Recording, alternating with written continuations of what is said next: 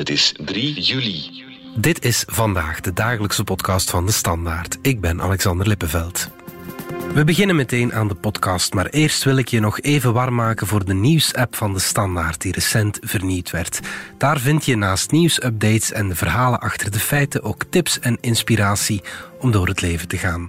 Heb je de app nog niet? Download DS Nieuws dan nu in jouw App Store. Het doel van de aanval is bereikt. Dat zei Rusland na de raketaanval van vorige week op een pizzarestaurant in Kramatorsk in Oekraïne.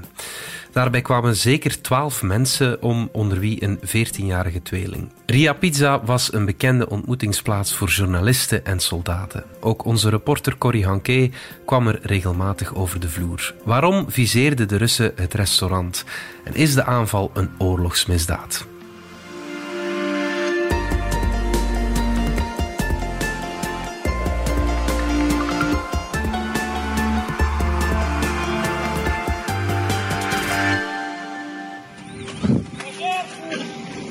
Wij waren bij een aanslag.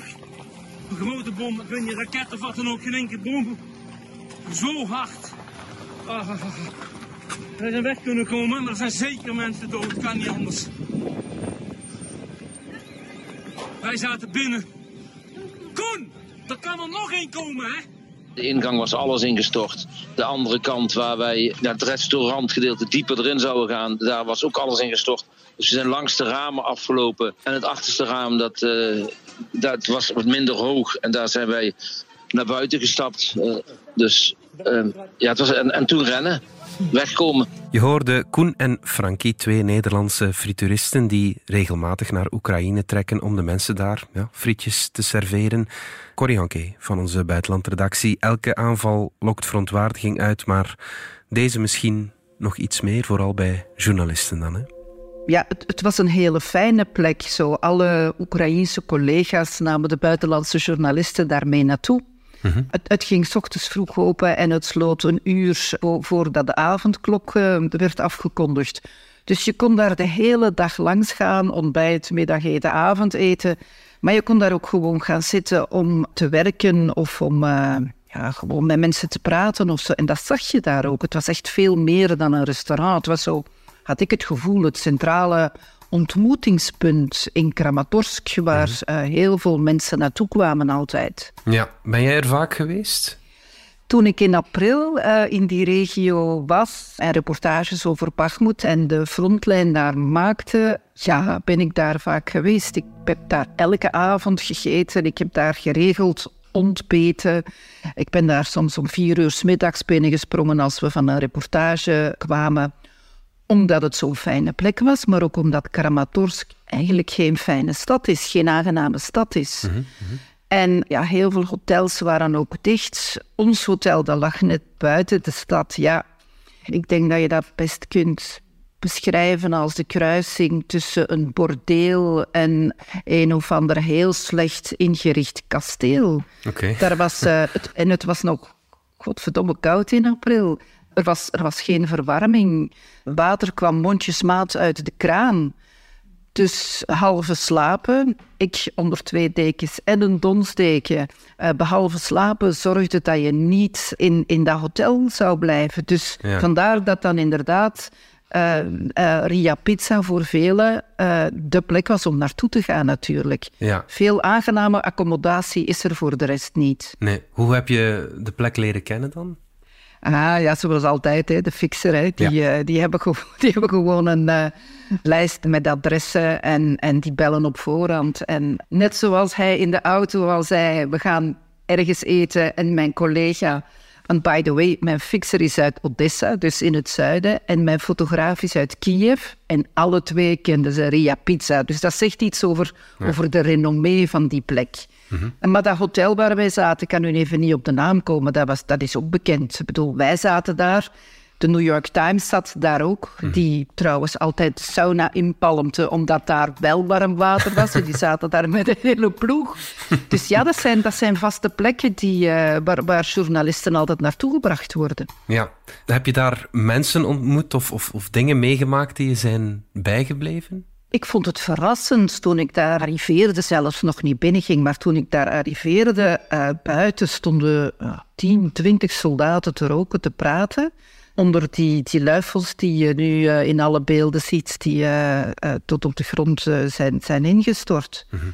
En zodra je binnenkwam, ook zo, het eerste gedeelte, dat was een soort lounge gedeelte, want allee, het was echt een, een, een hippe tent, hè, waar, waar ook 20, 30 soldaten altijd zaten, ofwel waterpijpen te roken, ofwel limonade te drinken, of gewoon bij te kletsen. En achterin in het restaurantgedeelte was eigenlijk de dominante kleur kaki. Ja. Het kaki van de militairen. En, en ja, om te beginnen, het was een aangename plek. En je mag niet vergeten, de frontlijn is daar vlakbij. Dat is, uh, ligt 55 kilometer verder. En die soldaten die, uh, die staan uren op wacht, uh, vechten in de loopgraven, maar die hebben natuurlijk ook vrij. En dan gaan die vaak naar Kramatorsk om boodschappen te doen voor zichzelf, om misschien hun echtgenote te zien die misschien uh, voor 24 uur uit Kiev is overgekomen. Mm -hmm. Of om, om ja, eventjes... Uh, relaxen is natuurlijk een, een fout woord, want binnen de 24 uur staan die weer aan de loopgraven. Hè, maar om eventjes afstand te nemen van het front en een beetje uh, grapjes te maken met de collega's. Dus dat was echt zo bijna de kantine, vond ik, van ja. uh, heel veel uh, soldaten in hun vrije dag. Ja. Was het dan ook een veilige plek? Want het ligt op amper 50 kilometer van Bakhmut, hè? waar al maanden gestreden is. Ja, maar het is daar nergens veilig. Hè? Mm -hmm. Ik bedoel, elke dag als je daar rondrijdt in elk dorpje dat je komt, elke dag weet je, als er nu een raket valt waar wij nu met de auto voorbij rijden, is het met ons gedaan. Dat is een risico waar je, waar je altijd rekening moet mee houden. Zelfs al zit je in het beste geval, bedoel, dicht, het beste uh, 6, 7 kilometer van de frontlijn. De raketten die gaan daarover. Mm. En ik heb één keer meegemaakt, dan had ik voor een artikel dat, dat we geschreven hebben over uh, soldaten die in Bachmoed vechten, had ik uh, met één soldaat in een dorpje vlak bij de frontlijn afgesproken, maar waar wij als journalisten nog mochten komen. Wij komen uit de auto en je hoort gewoon de raketten over het dorp gaan. Dus wij met drie, fotograaf, fixer en ik, helm op, scherfvest aan. En ja, je hart staat dan stil, hè. dat ja. is uh, vies.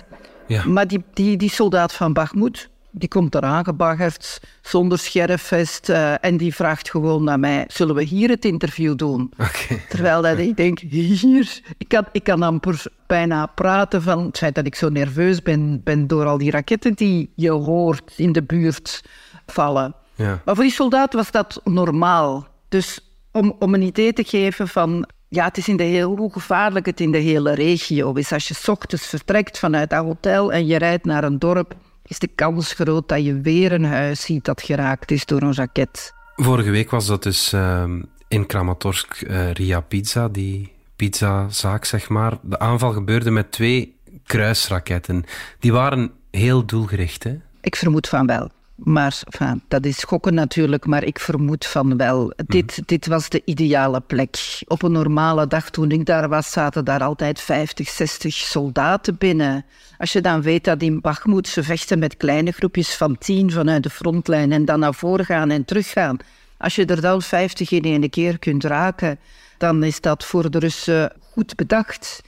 En een aantal dagen geleden werd het nieuws bekend dat iemand uit de regio, iemand die eh, gasflessen ging leveren in de buurt, eh, een, filmpje had genomen. Een filmpje dat toonde hoeveel volk er op dat moment was. En dat filmpje zou aan de Russen overgemaakt zijn. En dat was voor hen dan het teken van het is nu de moment om, om, om aan te vallen. De versie die ik nu vertel, dat is wat de Oekraïense autoriteiten daarover zeggen. Mm -hmm Служби безпеки України разом спецпризначенцями поліції затримали особу, яка скоригувала цей удар терористів. Просто по кафе в Краматорську, по популярній піцерії. Dat kan uh, deel uitmaken van de propaganda. Je weet dat nooit, maar dat is op dit moment het nieuws dat daarover geweten is. Mm -hmm. Dus ja, ik denk dat het een, een doelbewuste um, aanval was. Ja, er zijn natuurlijk ook burgers omgekomen. Один человек есть, перехвати! Перехвати его! Понесли, я дальше несу, я дальше несу! Фри! Возвращать земли! Вот! Wie is er allemaal omgekomen bij die aanslag, weten we dat? Ja, er zijn, voor zover ik het weet, uh, in ieder geval uh, die tweeling die in, in de media nu wordt getoond. Dus twee meisjes van 14. Ik weet dat een schrijfster die afgesproken had met twee Colombianen, bekende Colombianen, voor haar leven aan het vechten is. Van de burgers weet ik het voor de rest niet zo.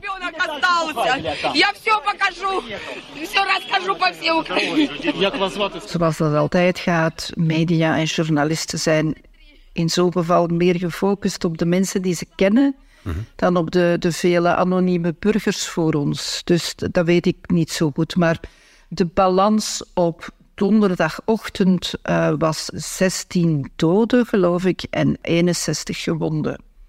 Hoeveel militairen daarbij zijn, ik veronderstel dat dat niet bekend wordt gemaakt, omdat de Oekraïnse overheid altijd bijzonder karig is met cijfers te geven over soldaten die gesneuveld of gewond zijn. Ja, ja. Of er nu militairen aanwezig waren of niet, het was natuurlijk een publieke plek, een burgerdoelwit, zoals dat heet. Is dit dan geen oorlogsmisdaad? Ja, ja dit is een oorlogsmisdaad. Um, het Rode Kruis omschrijft een oorlogsmisdaad als het opzettelijke doodslag van burgers. Hm. Als het dit niet is, ja, dan weet ik het niet. Tuurlijk is dit een oorlogsmisdaad en het is een, een van de vele oorlogsmisdaden die Rusland begaan heeft. ik heb zelf clusterbommen gezien. Ik heb heel veel filmpjes en verhalen gehoord, ook van soldaten, van fosforbommen die gegooid worden De verkrachtingen, enfin, al dat, dat valt allemaal onder de noemer van oorlogsmisdaden. De Oekraïense president Zelensky riep opnieuw op om Rusland voor een tribunaal aan te klagen en hij noemt de aanval terreur. Поразку та трибунал, справедливі та законні суди проти усіх російських вбивць і терористів. Rusland ontkent dat natuurlijk. Hè. Rusland zegt zoals altijd dat zij geen burgerdoelen viseren. En in dit geval uh, hebben zij laten weten dat uh, ze geschoten hebben op een tijdelijke basis van het Oekraïense leger. Straks kijken we nog even naar de situatie op het terrein, maar eerst gaan we er even uit voor reclame. Waarom dat ik met mijn neus in dat Super 8 Flandrië-glas zit? Ah, ben ik de cola aan het verkennen, hè? Super 8. Lekker onverwacht. Corrie, de Oekraïners zijn ja, gestart met het tegenoffensief. Er was vorige week wel weer heel wat beweging uh, op het terrein. Was dit een reactie op dat tegenoffensief? Dat weet ik niet. Ik vind het bijzonder moeilijk om in hoofden van het Kremlin en in hoofden van de Russische generaals en soldaten te kijken. En ik pak uh, ook een beetje met een, met een korrel zout dat het grote tegenoffensief nu begonnen is. Je merkt op de sites en, en, en bij de gespecialiseerde media die het echt uur aan uur volgen, dat uh, op dit moment de Oekraïners heel weinig terreinwinst maken. Sinds begin juni zouden ze tien dorpen bevrijd hebben, in totaal ongeveer 1500 meter gewonnen hebben. Dat is heel weinig. En woensdag zei de minister van Defensie.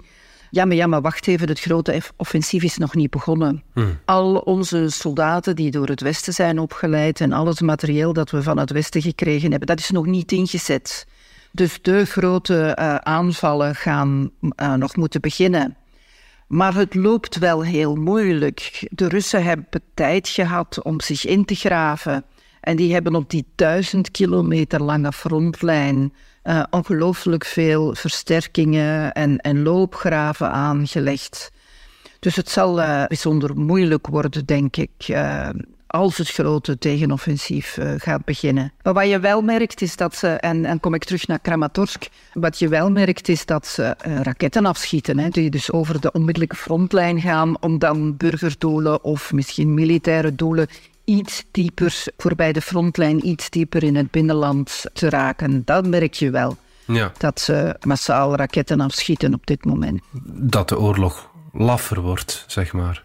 Ik vind dat de Russen altijd wel een hoge mate van lafheid, ik vind dat ook een moeilijk woord hoor, uh, aan, aan de dag gelegd hebben. Alleen zo, ze hebben de dam laten exploderen, ze hebben de hele oorlog lang al burgerdoelwitten geviseerd en geraakt. Dus, dus het vechten aan de frontlijn is voor hen maar één onderdeel van hoe ze deze oorlog voeren. Hè. Mhm. Je hebt het afgelopen anderhalf jaar, je bent al een paar keer naar Oekraïne geweest, je hebt al heel wat mensen ontmoet en gesproken. Heb je het gevoel dat zij de laatste weken meer en meer getroffen worden, dat de oorlog ja, ook voor jou ergens persoonlijker wordt? Het zijn twee verschillende vragen. Hè? Mhm. Ik weet niet of zij meer getroffen worden. Ik merk gewoon aan mijn vrienden en collega's dat zij permanent rekening houden met de dreiging. En dat is eigenlijk al anderhalf jaar zo bezig vanaf de inval. Ja, een paar weken geleden is een, een, een aanslag in Odessa gebeurd. Ja, daar zit dan een, een vriend van mij. Uh, Kiev is getroffen. Ja, dat is zo. Maar het is in het hele land, behalve echt in het Westen, maar, maar het is in het hele land zo dat er geregeld raketten op, op burgerdoelen vallen. Dus ik weet nu niet of ze nu harder getroffen worden dan tevoren. Ik denk dat in de beginnen heel erg was. Die oorlog blijft wel heel dichtbij natuurlijk. Um, ik zit nu wel uh, hier in, in Berlijn.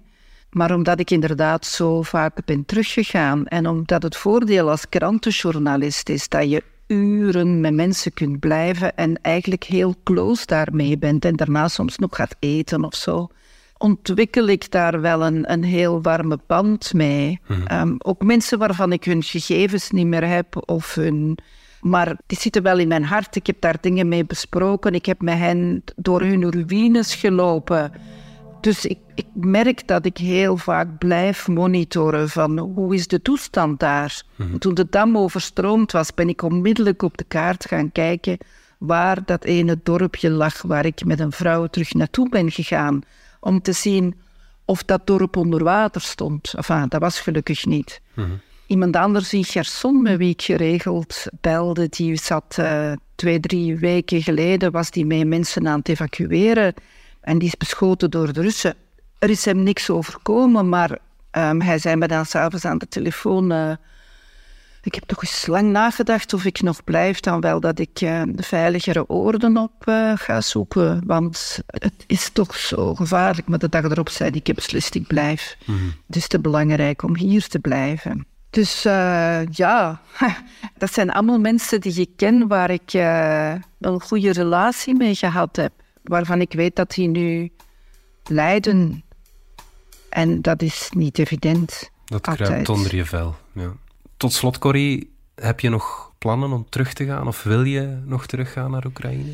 Uh, mijn accreditatie is uh, afgelopen. Met dat het grote tegenoffensief zou beginnen, heeft de Oekraïnse overheid een nieuwe regeling uh, ingevoerd. En ik heb wel alles opgestuurd. Mhm. Kijk elke dag of ik een papier binnenkrijg dat ik geaccrediteerd ben. Ga ik nog terug? Ja, ik vind dat bijzonder moeilijk, omdat net met wat ik net vertelde, met dat warm contact met die mensen, aan de ene kant voel ik mij zo, en dat is natuurlijk belachelijk, want ik maak het verschil in de oorlog niet en door hun hand vast te houden, maak ik hun toestand ook niet beter. Maar om de een of andere reden vind ik zo dat ik bijna deel moet uitmaken van dat lijden. Dus ik vind het ik, vind, ik vind het niet evident om te zeggen, ik ga niet meer terug en ik plooi mij terug op het comfortabele leven in de culturele stad dat Berlijn wel is. En ik, uh, ik ga me op dat soort dingen terugplooien. Ik heb dan heel erg het gevoel dat ik die mensen in steek laat. Hmm. Maar het is niet evident. Ik heb het net al eens gezegd en, hmm. en daar blijf ik wel bij. Dus ik moet altijd wel diep ademhalen als ik opnieuw vertrek. Ja, dat uh, snap ik. Corrie Hanke, dankjewel. Dit was vandaag de dagelijkse podcast van De Standaard. Bedankt voor het luisteren. Volg ons op Spotify, Apple Podcast of eender welk ander podcastplatform. In onze gratis app DS Podcast kan je niet alleen ons werk beluisteren, maar ook de beste podcasttips terugvinden. Alle credits van de podcast die je net hoorde vind je op standaard.be-podcast. Reageren kan via podcast.standaard.be.